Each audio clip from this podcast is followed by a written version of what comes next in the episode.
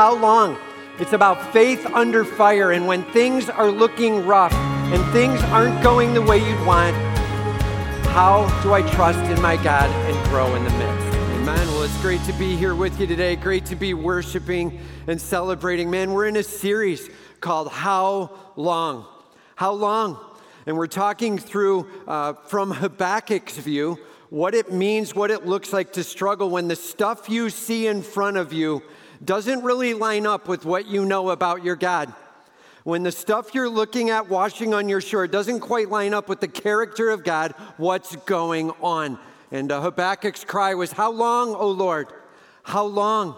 And uh, as he began to interact with God, he was crying out about the sin of the world going on, but very specifically the sin of Judah, his people, the nation of Judah, two tribes of the tribes of Israel that were gathered together there around Jerusalem, and they had a lot of sin going on, man. As the, the next king came in after Josiah, things went down hard and fast. And there was a lot of terrible, selfish decision making going on. And Judah started to live deeply against what God was about. And Habakkuk is like, How long, O Lord? How long until you deal with these people? How long until you deal with all of the nations around us and their sinfulness? God, it's everywhere. I long to see you work. And God's like, hang on. You're going to be shocked by the answer. I am working with it in my timing. And I'm going to roll in the nation of Babylon, the Chaldeans.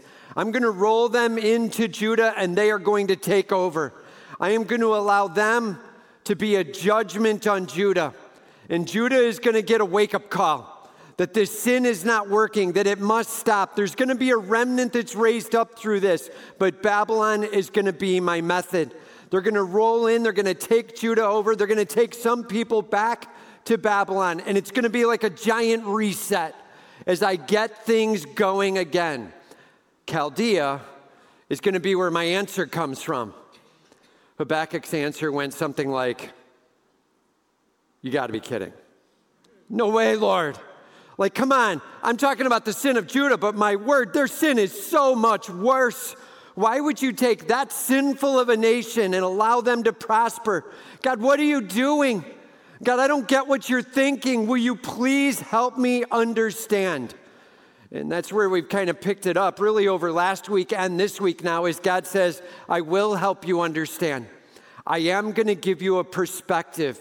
In fact, what we're looking at last week, he said, chisel it in stone. Like this is real. This is actual, factual, and it's going to happen. And it's going to take a little bit of time.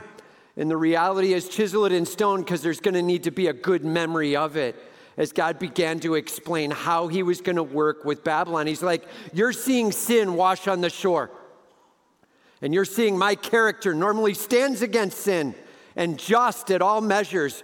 And you're crying out, God, are you still just or not?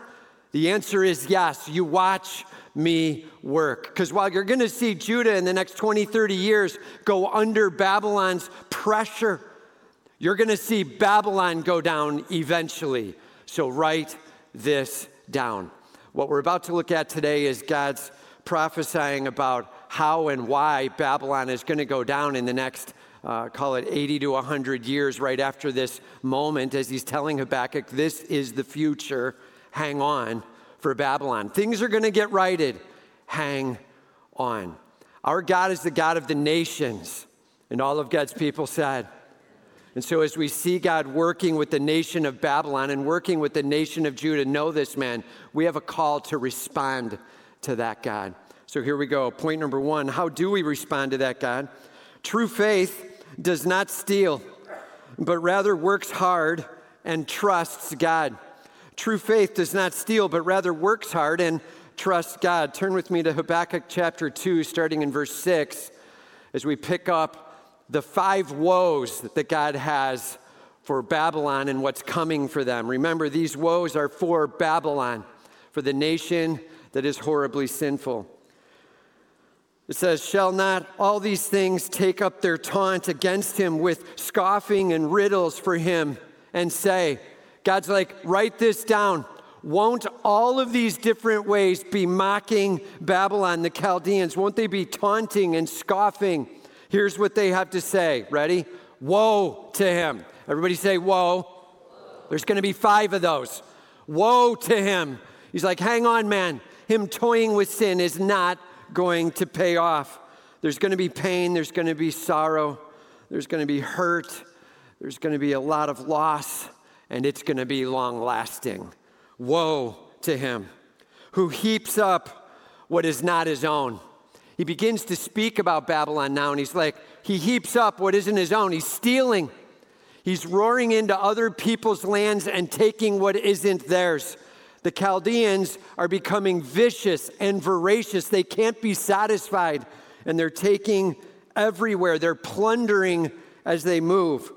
And uh, for how long? He says, and he loads himself with pledges. He loads himself with pledges, meaning he roars in and he takes product.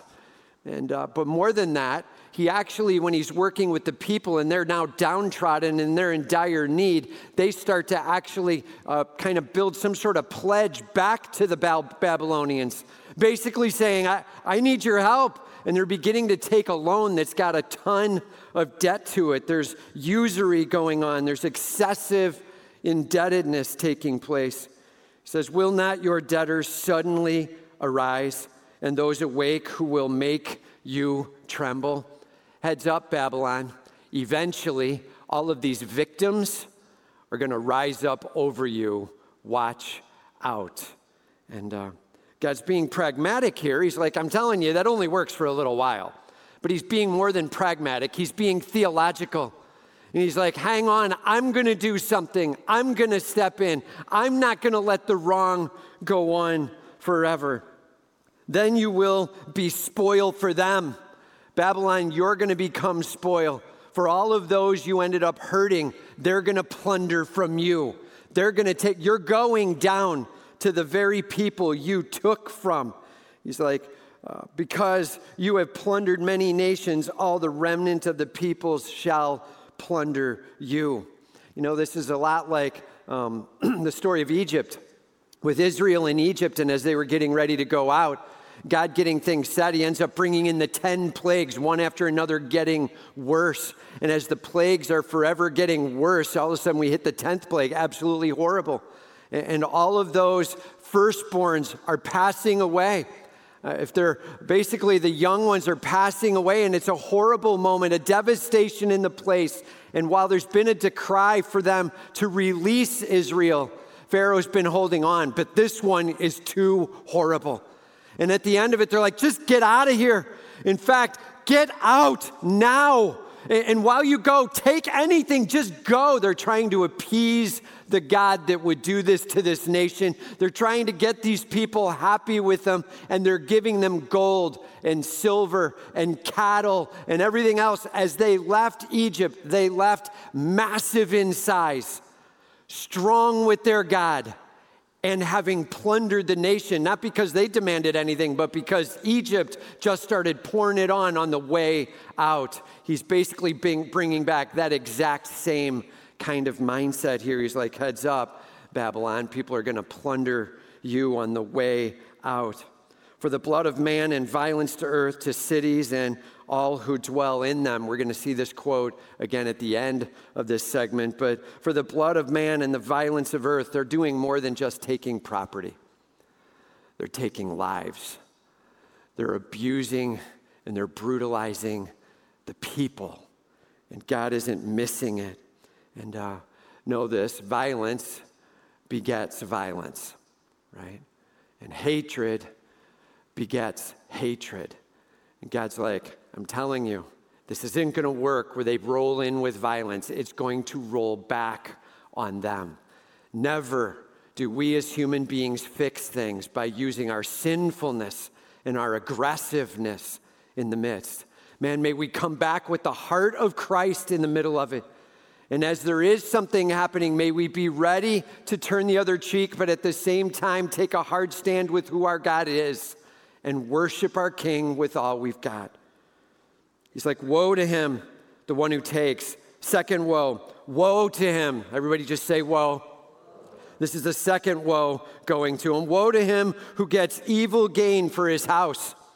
For the one who steals in order to prosper his own home, to build the physical home, to build it bigger, to be able to provide for his family. Uh, that's the home as well. To be able to provide for the people in his home and for the building itself, to be able to prosper by your theft and make it very personal and you're prospering. It's not the nation necessarily that's prospering now, it's individual by individual. And they're just building up their home. He says to set his nest on high, to be safe from reach or harm. You know, whenever you use violence, whenever you use stolen wealth, the reality is you also need a good defense system because now you're putting yourself at odds with everybody around you. So all of a sudden, you're trying to put your home up high, like this nest up high, meaning safe, protected. And they're going through all the protection measures, the self defense measures, as they're stealing from those around them. He says, You have devised shame for your house. The very thing you sought in order to build up is the very thing that's going to wash on your shore. Here comes shame, and it's coming at you in horrible ways. By cutting off many peoples, you have forfeited your life. Can you imagine if you're Habakkuk? You're about this far into what you're hearing God say. You are so sick of all the sin that's going, you're horrified by the sin of Babylon. You can't believe God said he's going to use that, and then God starts listing off how horrible Babylon is. Woe to him! Woe to him. Imagine the smile on Habakkuk's face. As he's sitting there hearing this, the stuff he's supposed to chisel, and he's hearing, Woe to the guy who's constantly sinning and standing against me and hurting you. Woe to him. That's right, man. Bring it, God.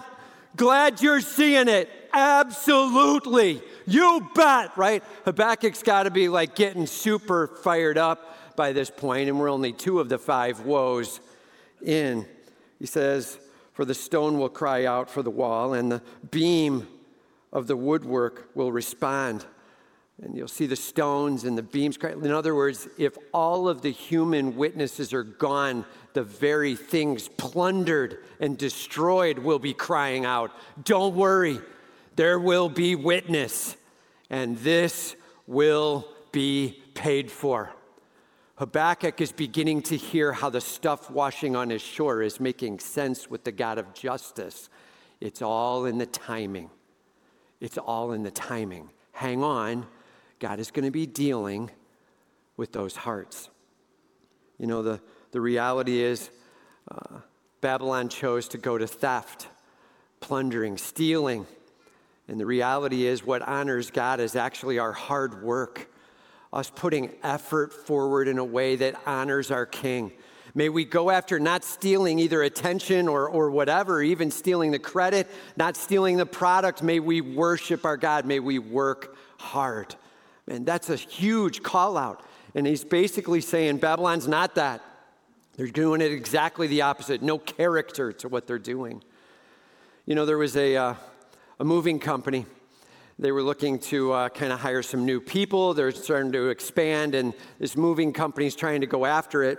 And so, as they hired the new people in, they started to train them. They're like, hey, here's how the truck works. Here's how we begin to get the heavier product up on the truck. Here's the ramps. Here's how we get them out. Here's how we put them back in. This is how we tie things down inside the truck to make them safe. Here's how you can protect your back, like all the teachings along the way. And then he says, by the way, just so you know, there's three kinds of piano movers.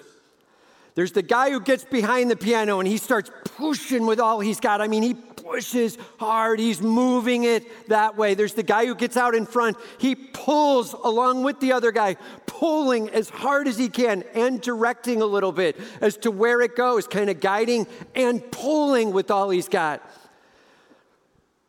And then there's the guy who grabs that little bench they sit on and just picks that up and goes, Hey, I got this pace, and walks along with the bench.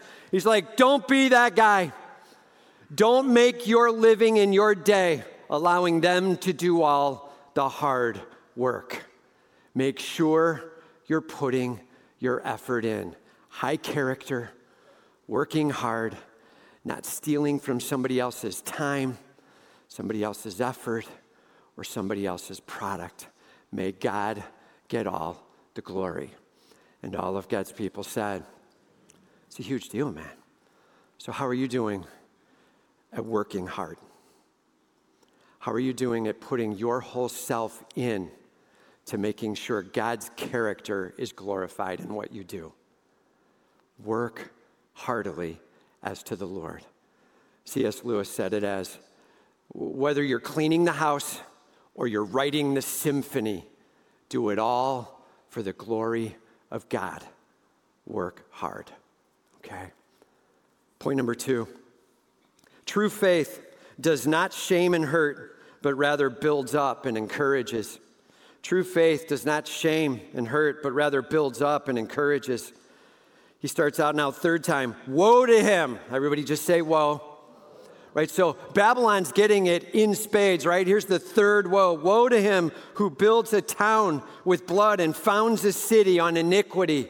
Woe to you, Babylon. You are destroying people. You are tearing down life. You are killing people wherever you go. And the city is being founded on iniquity, like it's getting large, it's getting sinful and you're excited about it. He's basically saying to Habakkuk, Yes, Habakkuk, I see their sin. Yeah, I see it. I, got it. Begin to make it make sense. It's not that God can't see it. It's not that God doesn't know it. It's not that God doesn't care about it. Yeah, I see it. Hang on. He says, Behold.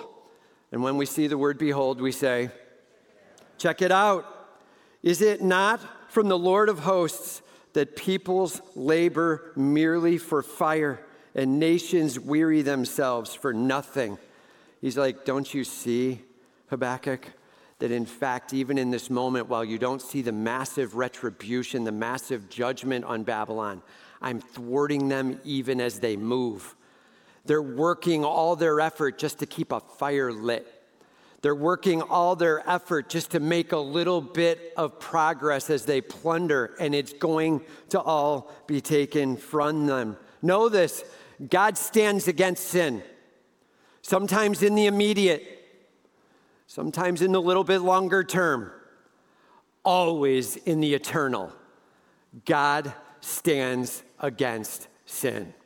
And all of God's people said, and don't miss that. Because sometimes when the sin is washing on the shore and God is choosing for a moment of patience or mercy as He's beginning to make a point, we begin to say, God, have you changed your mind on justice? Like, where are you now? Lord, what are you going to do with? Know this God does stand against sin, sometimes in the immediate, sometimes in the little bit longer term, always in the eternal. God stands against sin.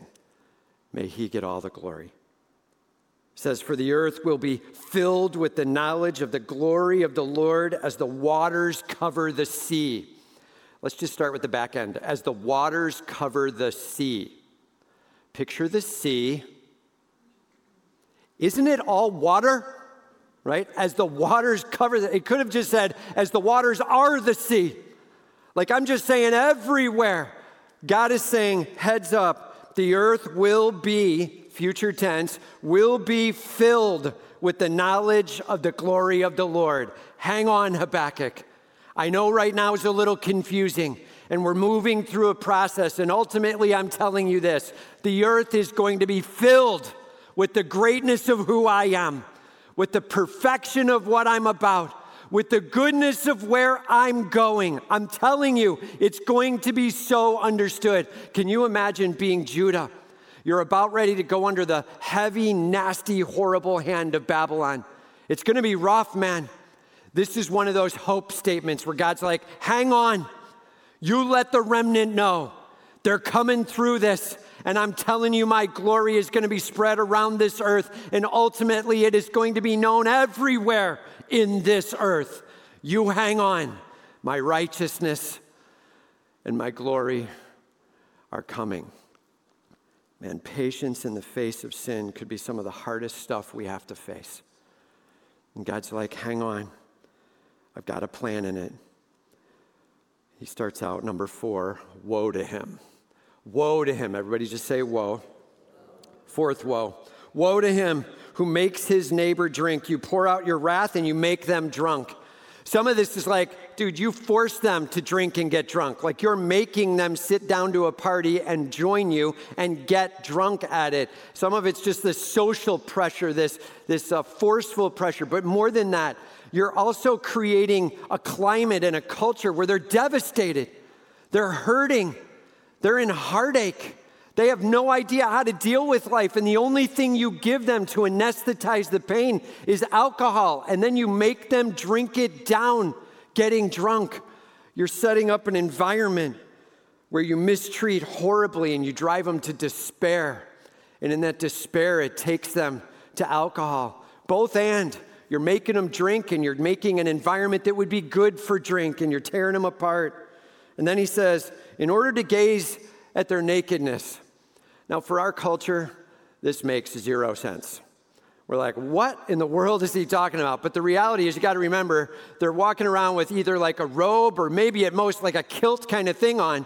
So if you're not careful, that whole kilt or robe can come up. If you're not careful, you reveal yourself. And another piece is in the Hebrew, nakedness was like this amazingly embarrassing moment. You don't reveal that out.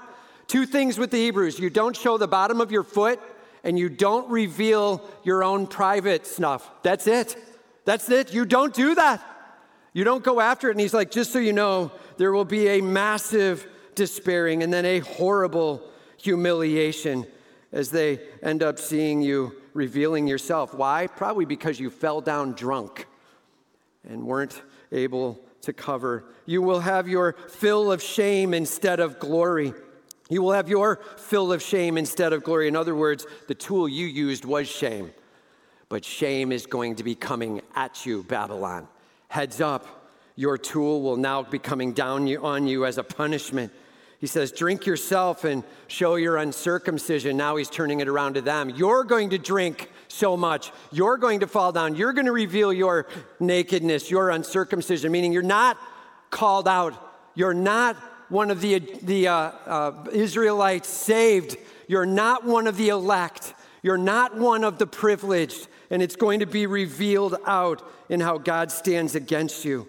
He says, The cup in the Lord's right hand will come around to you.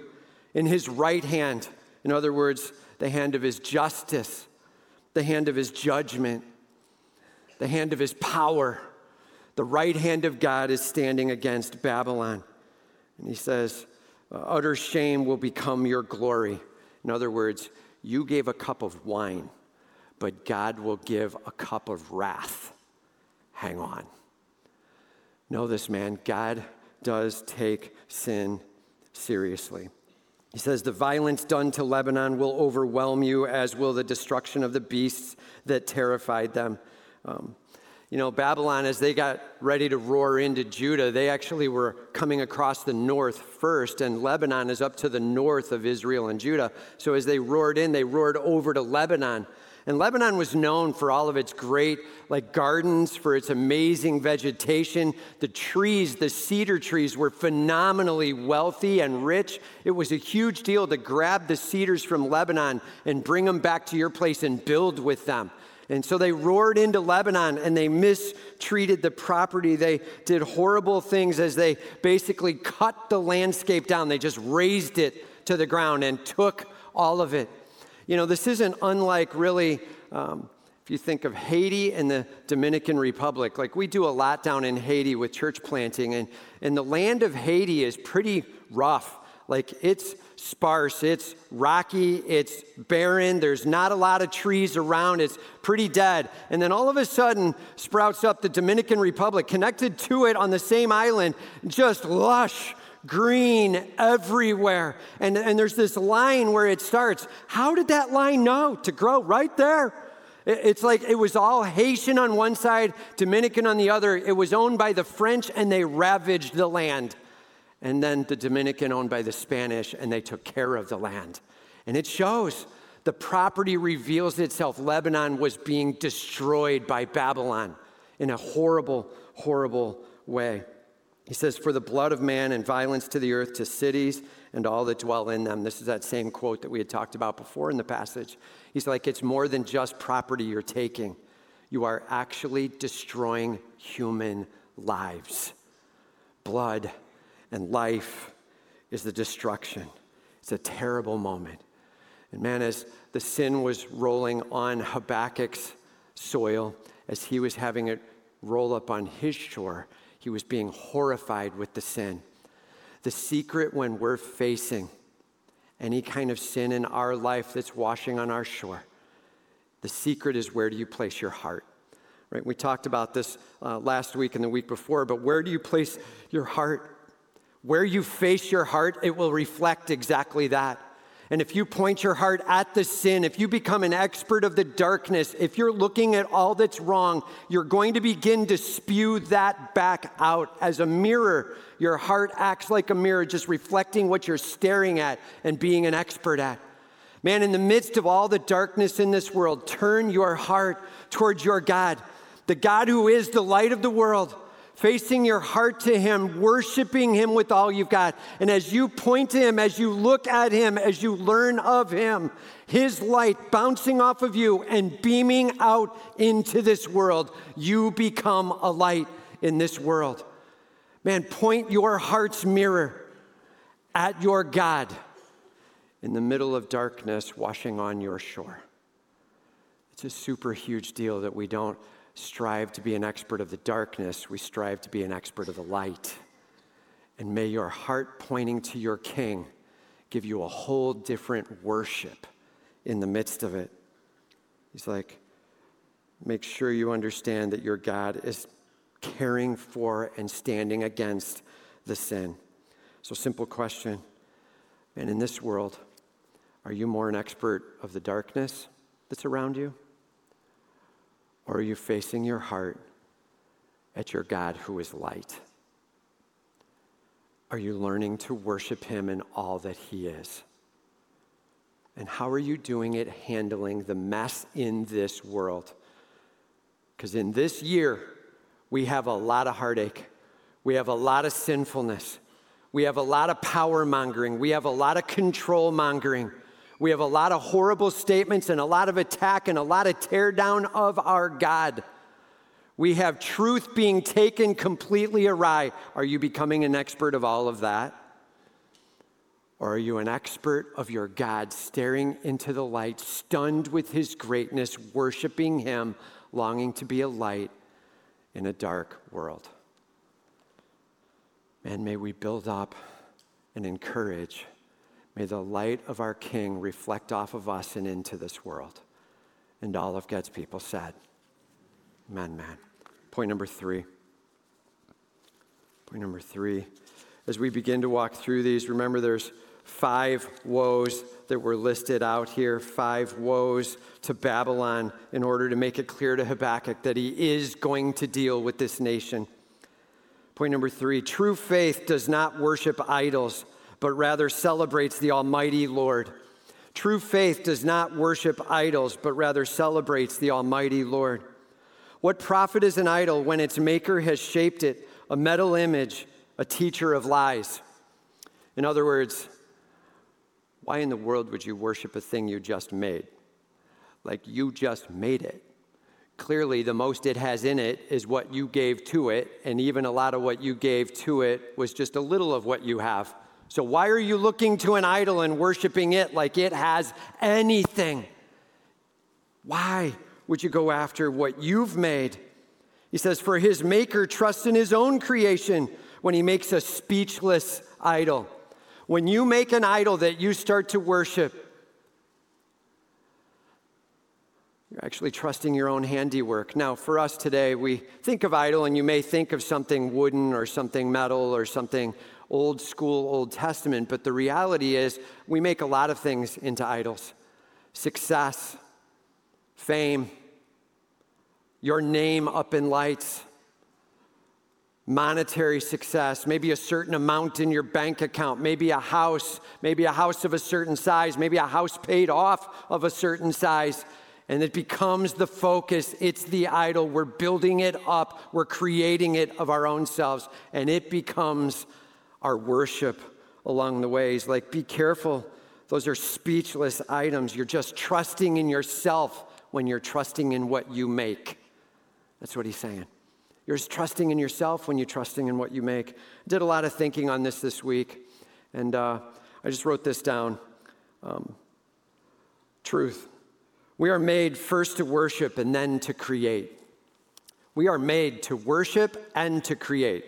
First to worship, then to create. Each of us, built into our hearts, is a heart of worship. You will worship something. There is no choice about that. You are made to worship. You're going to go after something. You are a worshiper, and you will create. God is both of those. He is so glorious. He is all about worship and He is all about creation. And He's built that into you. You are a creator and you are a worshiper. So here we go. We are made first to worship, then to create. Get the order right, or you will end up worshiping what you make. We are a worshiper and a creator. Get the order right, or you will end up worshiping what you make. This is a super huge deal. When we start with our own creation and we build something up, we start to go, Do you see how awesome? Look at what I've accomplished. Look at where I am. This is so amazing. And I worship the. But when we start with pointing our heart to God Almighty, pointing our heart's mirror to the King of the universe, and we worship Him with all we've got. When we start with that worship, I'm telling you, the creation just falls in line. All of your work starts to become an expression of worship. All of your work begins to point to Him as your worth, and everything falls into line. You are a worshiper, you are a creator. Start with putting your worship in the right place and watch the rest of it fall in line, right? Then he says with his last one, fifth one, Woe to him. Everybody say, Woe. Woe to him who says to a wooden thing, Awake, to a silent stone, Arise. Can this teach? He's like, How in the world can you learn from it? Everything it is, you poured into it and you even held some back. How can that thing teach you? There's no value in it. Point to me and me alone. He says, Behold, it is made with gold and silver, and no breath is in it at all. There's no breath, there's no life, there's no thought, there's no movement. The idols that we make are objects that we build up so that we can end up having something back to ourselves. He says, But the Lord is in his holy temple. He said, You build idols and you worship the woeful creation that you've put together. But I am the Almighty Creator. There is breath in me, there is life in me, there is hope in me, there is purpose in me, there is consistency in me. Come worship me. I am the Almighty God. This is what God just got done saying, man. You have to hear it. As Habakkuk is like, I'm confused. God stands up and goes, I will deal with the sin. Woe to him, woe to him, woe to him, woe to him, woe to him. I'm going to deal with the sin. Now hang on. Worship me. I have this in hand. I will make much of all that is going on in my glory revealed throughout the earth. Hang on. Come worship me. Man, may God get all the glory as we set down our ridiculous idols and we point our heart to Him and make much of our King. And all of God's people said, Amen, man. He says, Let all the earth keep silent before Him. No back talk right? Have you ever been in that parent mode where all of a sudden in the house, you're like, that's it, no more talking. like you're just setting it down. It's time for you to respect what's going on. I'm in charge. God's like, hang on, no back talk, silence required. This is who I am. Take it in. This is a massive life turning moment for Habakkuk as we grasp the reality of God in our lives as we see disaster and we see God doing something with it. You know, uh, I was just going to close the sermon here with one more phrase, but instead I'm going to tell you a story. So uh, this morning I was on my way in, And uh, I was coming up Muller Road, and uh, you know how Muller goes over I 74, and it kind of takes that turn right by the red barns there, takes the turn. So I'm coming up with my truck, and I'm coming up on that turn, and all of a sudden a car comes flying over from the other side. And as it's flying over the top 70 miles an hour, must have been checking a phone or something, just all of a sudden comes across the lane, fully into my lane, not really coming at me yet, still going across the lane like straight, not catching the turn. All of a sudden, he catches it, and as he starts to turn, he's on the white line all the way on my right side. On the white line, he starts to catch it and turn. The car starts to actually skid a little bit in the stones, like it's, and we're going head on. I'm going 60, he's got to be going a good 70. I just hammer the brake. My Bible goes flying up into the windshield. I'm like holding onto the wheel, and that first initial thought, I'm like, do I go left? Like, is it better for me to get in his lane and right? And I'm like, I ain't moving. He's gonna have to do it. And I'm holding on, I'm hitting the brakes. I hear my tires just peeling as I'm breaking it down, and I'm watching my speedometer drop, and I'm watching him come at, and he just barely catches it and zips past me. And as I come up over the bridge, I'm like, whoa. All of a sudden, I'm going 35 into 55, 60, you know, and I'm holding on to the wheel, and I'm like, thank you, Lord.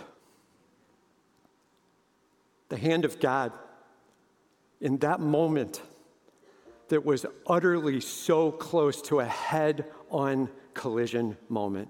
Thank you, Lord, that He looked up when He did and uh, I'm just, thank you, Lord, I didn't take the left lane. It would have been a head on collision in his lane, and then I'm the moron. Colliding head on in his lane, right? Like, thank you, Lord, for the protection and the safety in the midst of adversity. That's what Habakkuk is right now experiencing. As he gets to the end of this chapter, he goes, You've got it.